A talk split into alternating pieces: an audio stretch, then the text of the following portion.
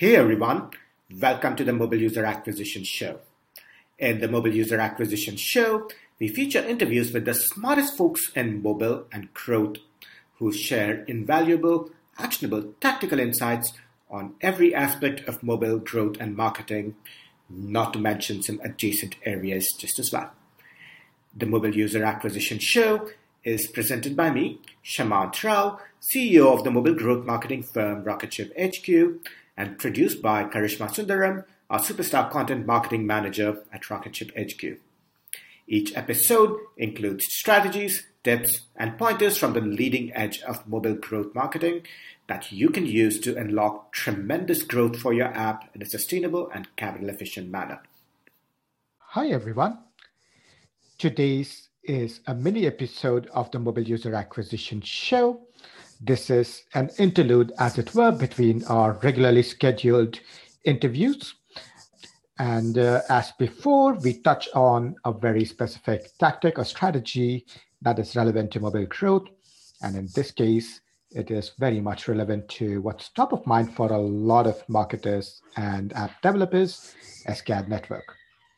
Today, we will talk about how to make compound or synthetic conversion values work in SKAdNetwork.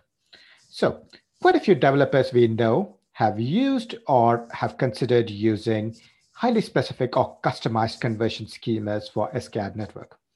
Here's what I mean. So one example is of an ad monetized app that has used a conversion schema that reflects higher conversion values if the ad revenue is higher. So this is triggered based on what placement is triggered, interstitial uh, or rewarded video, or based on what geos the ad is triggered in.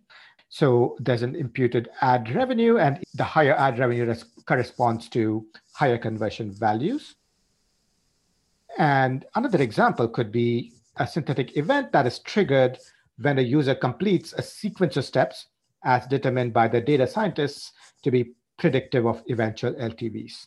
So the reasoning behind all of this is totally understandable. Higher conversion values can be directly correlated with higher LTVs. So these approaches clearly allow for a campaign's performance to be estimated and compared with another's. However, there can be challenges with these approaches, which we recommend carefully thinking through. Here's why.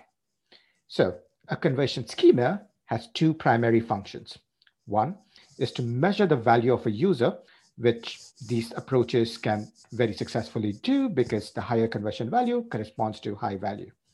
The other function, which these compound synthetic conversion values aren't as great at doing, is to provide a signal to platforms so that the platforms can optimize the campaigns. So here's what I mean.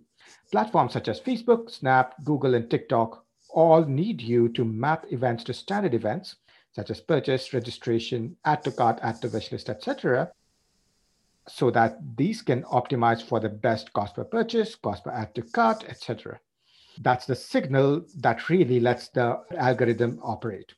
Now, with synthetic events or compound events, it becomes very, very critical to map these events to a standard event because that's what's letting the platforms optimize.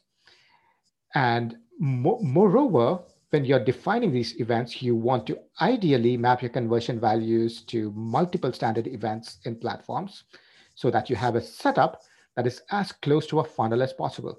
So a low value user might correspond to register, a higher value user might correspond to add to cart, a still higher value user might correspond to a purchase, and so on and so forth.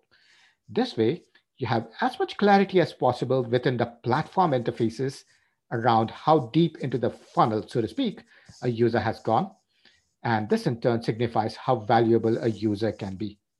Yes, of course, you could totally map all your synthetic or compound events to a single event, say a purchase, and just optimize for that.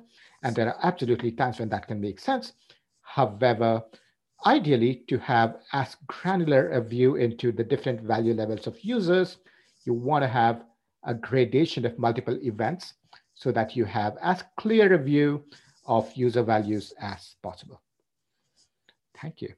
Thank you for listening to the Mobile User Acquisition Show. If any of this was helpful or instructive, I would love for you to leave us a review or rating on iTunes, Stitcher, Overcast, or wherever you get your podcast fix.